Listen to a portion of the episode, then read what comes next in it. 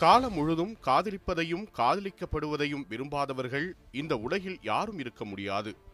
உலகில் உயிரினங்கள் தோன்றிய நாள் முதல் இன்று வரை காலத்திற்கு ஏற்றவாறு காதல் பரிணாம வளர்ச்சி பெற்று வருகிறது. புறாக்கள் மூலம் தூதுவிட்டு காதல் வளர்த்த தலைமுறையை பற்றி இன்றைய இளம் தலைமுறையினர் அறிந்திருப்பார்கள்.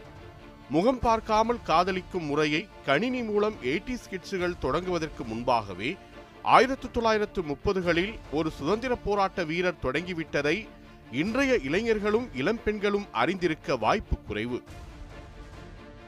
ஆங்கிலேயர்கள் ஆட்சி காலத்தில் இந்தியாவின் பல்வேறு பகுதிகளில் தீண்டாமை கொடுமை உச்சம் பெற்றிருந்த நேரம் அது. கேரளாவில் அப்போதைய திருவாங்கூர் சமஸ்தானத்தில் இருந்த வைக்கம் என்ற ஊரில் கோயிலைச் சுற்றியுள்ள தெருக்களை உயர்த்தப்பட்ட வகுப்பினர் மட்டுமே பயன்படுத்த வேண்டும் என்ற அவல நிலை இருந்தது. இதை எதிர்த்து நடத்தப்பட்ட போராட்டத்தில் பங்கேற்பதற்காக காந்தியடிகள் வைக்கத்திற்கு வந்தார். அப்போது பள்ளி சிறுவன் ஒருவன் அவரின் கையை ஆவலுடன் தொட்டு பார்த்து பரவசமடைந்தான். வீட்டிற்கு ஓடி வந்த சிறுவன் நான் காந்தியை தொட்டுவிட்டேன் என்று தன்னுடைய தாயிடம் பெருமை பொங்கச் சொல்லி குதூகலித்தான் அப்போது அந்த சிறுவனின் தாய் சற்றும் எதிர்பார்த்திருக்க மாட்டார்.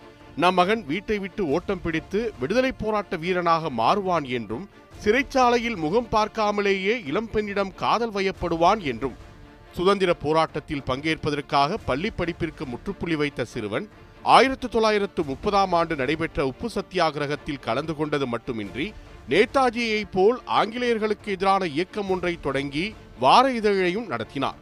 அந்த சிறுவனே நினைக்காத ஓர் அதிசயமும் பின்னாளில் நிகழ்ந்தது. சர்வதேச அளவில் மிக உயர்ந்த கௌரவமாக கருதப்படும் நோபல் பரிசுக்கு பரிந்துரைக்கப்படும் அளவிற்கு ஆகச்சிறந்த எழுத்தாளராக இந்திய எழுத்துலகம் அவரை கொண்டாடியது. அவர் வேறு யாருமல்ல. தேசிய அளவில் தலைசிறந்த முதல் பத்து எழுத்தாளர்கள் பட்டியலை யார் தயாரித்தாலும் அதில் தவறாமல் இடம் பிடித்துவிடும் மலையாள எழுத்தாளர் வைக்கம் முகமது பஷீர் தான். இரண்டாயிரத்தி இருபத்தி இரண்டு ஜூலை மூன்றாம் தேதி வைக்கம் முகமது பஷீரின் நினைவு தினத்தை முன்னிட்டு நூலகம் அருங்காட்சியகம் ஆய்வுக்கூடம் பண்பாட்டுக்கூடம் உள்ளிட்டவை அடங்கிய நினைவிடத்தை பல கோடி ரூபாய் செலவில் அமைக்க கேரள அரசு அடிக்கல் நாட்டியது. பஷீருக்கு சுதந்திர போராட்டத்தில் பங்கேற்க வேண்டும் என்கிற வேட்கைக்கு மத்தியில் எழுதுகின்ற ஆர்வம் துளிர்விட காரணம் என்ன? மலையாளம் மட்டுமின்றி தமிழ் உள்ளிட்ட பிற மொழிகளின் எழுத்தாளர்களும் வாசகர்களும் வைக்கம் முகமது பஷீரை கொண்டாடுவது ஏன்? மற்ற எழுத்தாளர்களின் படைப்புகளில் இருந்து பஷீரின் படைப்புகள் தனித்துவம் பெறுவது எதனால்? அவர் மறைந்து கால் நூற்றாண்டை கடந்த பிறகும் கிளாசிக் எழுத்தாளராக நிலைத்திருப்பது எப்படி என்பன உள்ளிட்ட பல்வேறு கேள்விகளுக்கும் விடை தேடி பயணிக்கிறது இன்றைய கதைகளின் கதை. கேரள மாநிலம் வைக்கம் அருகே உள்ள தலையோலப்பரம்பு என்ற ஊரில் ஆயிரத்து தொள்ளாயிரத்து எட்டாம் ஆண்டு ஜனவரி இருபத்தோராம் தேதி ஒரு மர வியாபாரிக்கு மகனாக பிறந்த முகமது பஷீர் ஐந்து உடன்பிறப்புகளுடன் வளர்ந்தார். பள்ளி பருவத்திலேயே கம்யூனிச கொள்கைகளால் ஈர்க்கப்பட்ட பஷீர் ஐந்தாம் வகுப்பு வரை தாய்மொழியான மலையாள மொழியிலேயே கல்வி பயின்றார். பின்னர் வைக்கத்தில் இருந்த ஓர் ஆங்கில பள்ளியில் உயர்நிலை கல்விக்காக சேர்க்கப்பட்டார். குறும்புத்தனத்துடன் வளர்ந்த பஷீர் தன்னுடைய சேட்டைகளுக்காக தந்தையிடம் அடிவாங்குவதை வாடிக்கையாக கொண்டிருந்தார். இந்த சமயத்தில் பஷீரின் வாழ்க்கை பாதை திசை திரும்புவதற்கு காரணமான சம்பவம் ஒன்றும் நடந்தது. கேரளாவில் நிகழ்ந்த தீண்டாமை கொடுமையை எதிர்த்து போராடுவதற்காக ஆயிரத்தி தொள்ளாயிரத்தி இருபத்தைந்தாம் ஆண்டு காந்தியடிகள் வைக்கத்திற்கு வருகை தந்தார். அப்போது காந்தியடிகளின் கையை தொட்டு பார்த்து நெகிழ்ந்து போன மாணவன் பஷீர் காந்தியை போன்று சுதந்திர போராட்டத்தில் ஈடுபட வேண்டும் என முடிவு செய்தார்.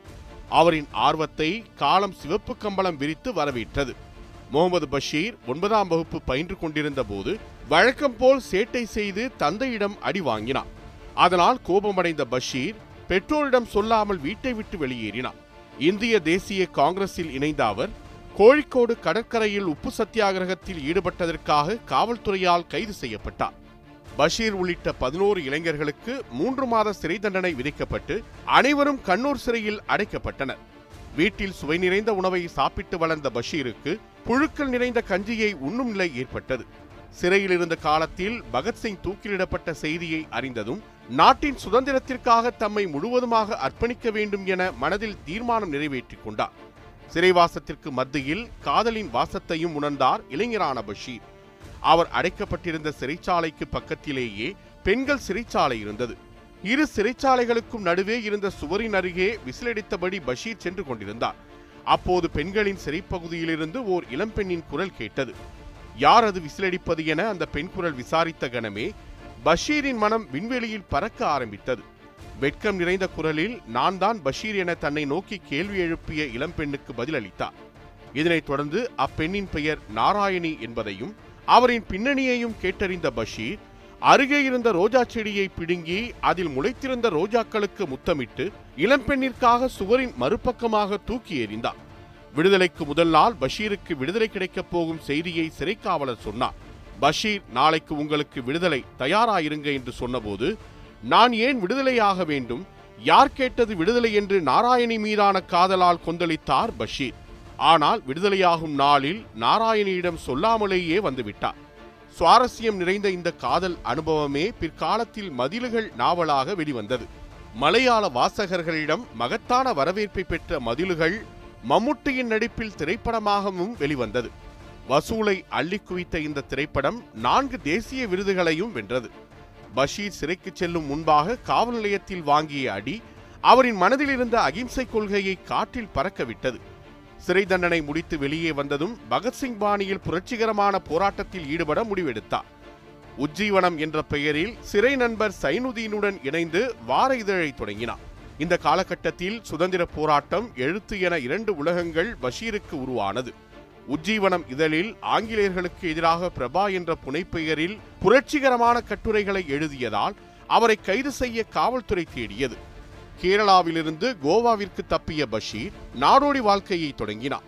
மற்றவர்களுக்கு கைரேகை ஜோதிடம் பார்த்து வருவாய் ஈட்டிக் கொண்டிருந்த போது பஷீரின் கவர்ச்சியான தோற்றத்தை கண்ட ஒருவர் நீங்கள் ஏன் சினிமாவில் நடிக்கக்கூடாது என ஆசையை தூண்டிவிட்டார்? சினிமாவில் கதாநாயகனாகும் கனவோடு கோலாப்பூர் பயணித்தார். படப்பிடிப்பு நடைபெறும் ஸ்டூடியோ ஒன்றிற்கு பஷீர் சென்றபோது பாலிவுட் இயக்குனர் சாந்தாராமின் அறிமுகம் கிடைத்தது. அப்போது புனேவுக்கு ஸ்டூடியோவை மாற்ற இருப்பதாக சாந்தாராம் கூறியதால் புனேவிற்கு சென்றார். நடிப்பதற்கு வாய்ப்பு தேடி அலைந்து கொண்டிருந்த பஷீர் வாழ்வாதாரத்திற்கு வழி கிடைக்காததால் நண்பர்களின் உதவியால் மும்பைக்கு சென்றார். மும்பை பெருநகரம் யதார்த்த வாழ்வியலின் பக்கங்களை பஷீருக்கு வெளிச்சம் போட்டு காட்டியது. விலை மாதர்கள் திருடர்கள் கொள்ளையர்கள் ஆதரவற்றவர்கள் பிச்சைக்காரர்கள் என பலதரப்பட்ட மனிதர்களின் வாழ்வியலை அறிந்து கொண்டார். மும்பையில் தான் சந்தித்த கதாபாத்திரங்களை மையப்படுத்தியே பல ஆண்டுகளுக்கு பிறகு சப்தங்கள் நாவலாக வெளியிட்டார் பஷீர். மும்பையில்தான் அவருக்கு மேற்கத்திய நாடுகளின் புத்தகங்கள் அறிமுகமாயின. துப்பறியும் கதைகளையும் எளிய மனிதர்களின் வாழ்வியலை சொல்லும் புத்தகங்களையும் தேடி படித்த பஷீர் பிரிட்டிஷ் இந்தியா முழுவதும் சுற்றித் திரிந்தார். ஆசிய ஆப்பிரிக்க கண்டத்தில் உள்ள பல்வேறு இடங்களுக்கும் எந்த ஒரு இலக்கும் இல்லாமல் நீண்ட பயணத்தை மேற்கொண்டார். சுமார் ஏழு ஆண்டுகள் நீடித்திருந்த இப்பயணத்தின் போது ஏறத்தாழ இருபத்தைந்து தொழில்களை பஷீர் செய்திருப்பார்.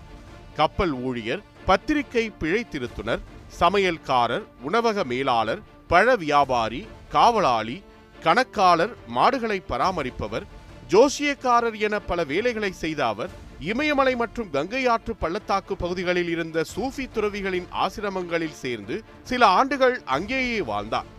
நீண்ட பயணத்தை முடித்துக்கொண்டு பஷீர் மீண்டும் கேரளா திரும்பிய போது அவரது குடும்பம் கடனில் மூழ்கியிருந்தது. எர்ணாகுளத்தில் விளையாட்டு பொருட்கள் விற்பனை கடையை தொடங்கிய போது அவருக்கு ஏற்பட்ட விபத்தின் காரணமாக கடையை மூட வேண்டிய நிலை உருவானது. வேலை தேடி ஜெயகேஸ்வரி நாளிதழ் அலுவலகத்திற்குள் நுழைந்தபோது ஏதேனும் கதை எழுதி தந்தால் சன்மானம் தருவதாக ஆசிரியர் கூறினார். அப்போதுதான் பஷீரின் முதல் கதை பிறந்தது. பிச்சைக்காரரை கதாநாயகனாக கொண்ட என் தங்கம் கதை தேகேஸ்வரி இதழில் வெளியாகி மலையாள வாசகர்களின் இதயங்களை கொள்ளை கொண்டது. ஆயிரத்து தொள்ளாயிரத்து முப்பத்தி ஏழில் முதன் முதலில் ஓர் எழுத்தாளராக என் தங்கம் கதைக்கு எழுபத்தைந்து பைசாவை ஊதியமாக பெற்றார். அதே நேரத்தில் மற்ற பத்திரிகைகளில் காங்கிரசிற்கு ஆதரவாகவும் திருவிதாங்கூர் திவானுக்கு எதிராகவும் கட்டுரைகள் எழுதியதால் பஷீரை கைது செய்ய உத்தரவு பிறப்பிக்கப்பட்டது. தலையோல பரம்புவில் உள்ள பஷீரின் குடும்பத்தினர் காவல்துறையால் அச்சுறுத்தப்பட்டதால் பஷீர் ஒரு முடிவெடுத்தார். கட்டுரைக்கும் தனக்கும் சம்பந்தமில்லை என்பது போல தன் பெயரை வைக்க முகமது பஷீராக மாற்றிக்கொண்டார். எர்ணாகுளத்தில் எம் சி பால் என்பவரின் அறிமுகம் ஏற்பட்டு அவர் நடத்தி வந்த டுட்டோரலில் அடைக்கலமானார். அந்நிறுவனம் கோட்டயத்திற்கு மாற்றப்பட்ட பின்னர் பஷீரும் கோட்டயத்திற்கு இடம்பெயர்ந்தார். அங்கு நடைபெற்ற இலக்கிய கூட்டத்தில் தன்னுடைய பாலிய கால சகி நாவலை வாசித்தார். ஆயிரத்து தொள்ளாயிரத்து நாற்பத்தி இரண்டில் கோட்டயத்தில் கைது செய்யப்பட்ட பஷீர் இரண்டரை ஆண்டுகள் சிறை தண்டனை விதிக்கப்பட்டு திருவனந்தபுரம் மத்திய சிறையில் அடைக்கப்பட்டார்.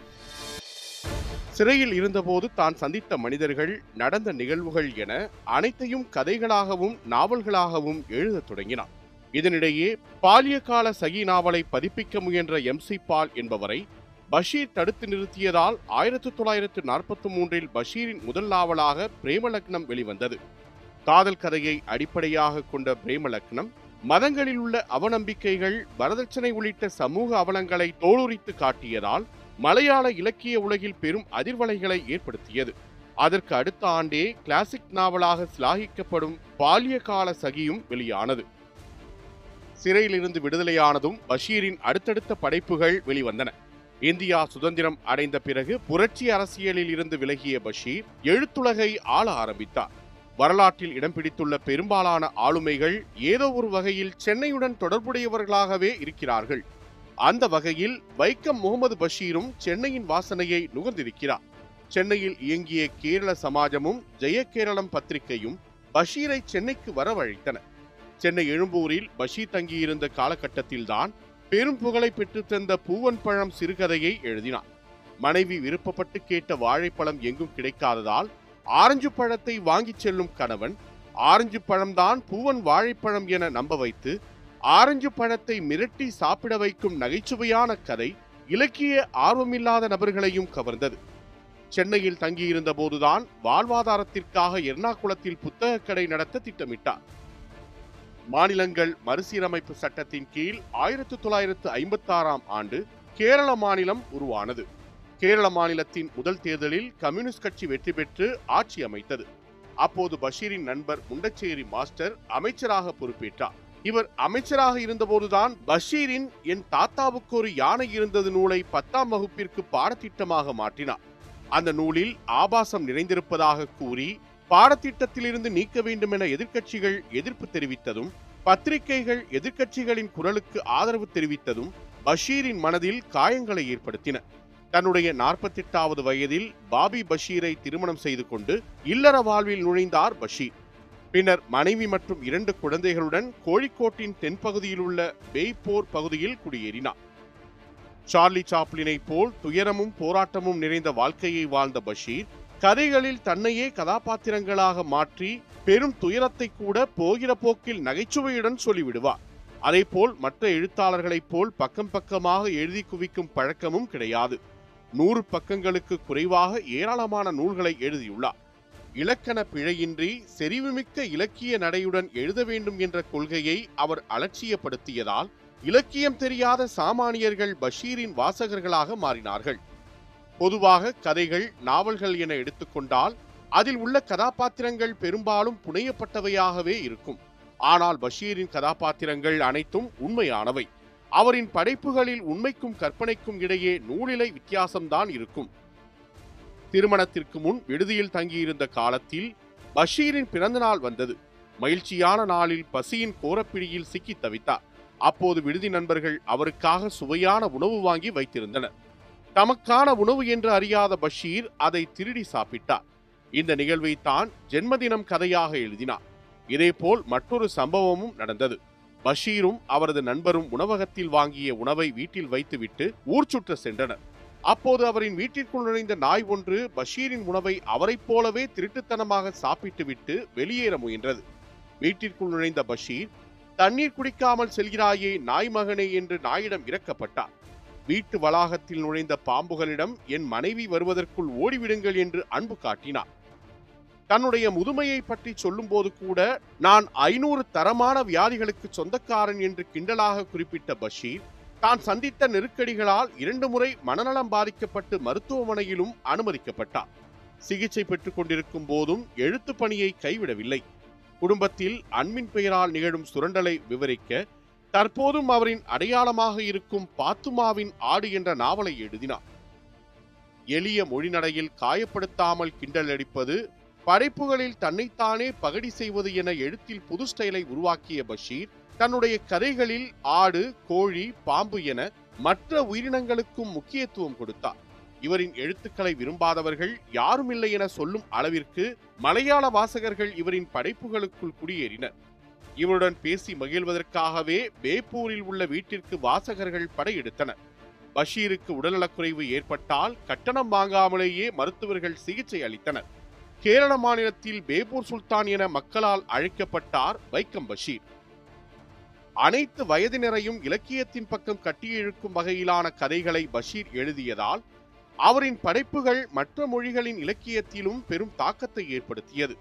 அவரின் படைப்புகள் தமிழ் ஆங்கிலம் உட்பட பதினெட்டு இந்திய மொழிகளில் மொழிபெயர்ப்பு செய்யப்பட்டன.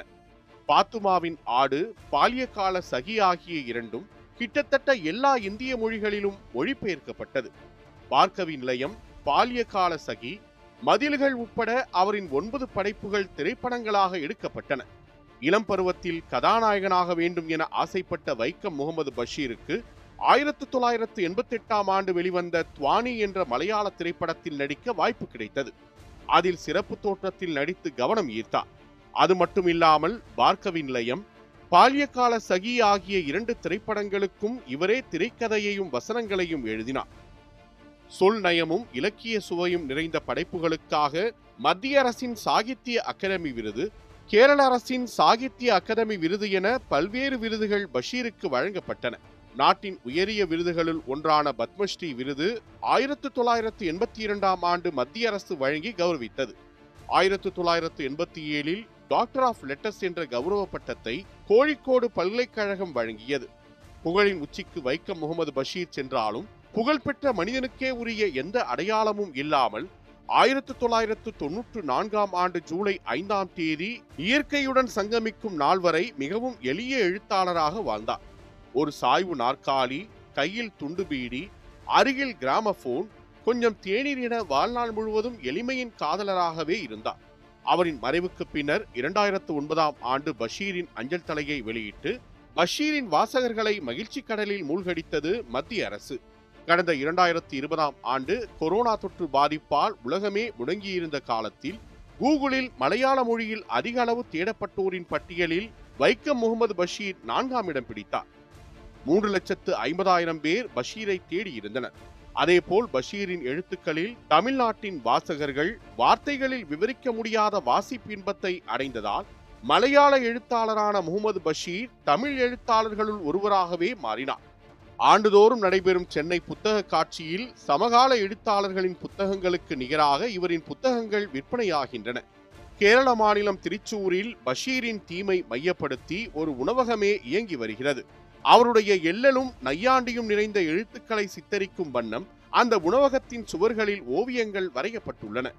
கோழிக்கோடு மாவட்ட காவல் அலுவலகத்தில் இவரின் பெயரில் நூலகம் நிறுவப்பட்டுள்ளது. எல்லாவற்றிற்கும் மேலாக வைக்கம் முகமது பஷீர் வாழ்ந்த பேபூரில் அவருக்காக நினைவிடம் கட்டுவதற்கான பணிகளை கேரள அரசு தொடங்கியுள்ளது. பிரேமலக்னம் நாவலில் ஒரு குழந்தை கதாபாத்திரத்திற்கு பஷீர் சூட்டிய ஆகாசமிட்டா என்ற பெயரிலேயே நினைவிடம் கட்டப்படுகிறது. வைக்கம் முகமது பஷீர் குழந்தையின் கண்களால் உலகத்தை தரிசித்ததால் தன்னுடைய படைப்புகளையும் அப்படியே உருவாக்கினார். அவர் படைத்த ஒரு குழந்தை கதாபாத்திரத்திடம் ஒன்றும் ஒன்றும் எவ்வளவு என்று கேட்பார் பள்ளி ஆசிரியர்.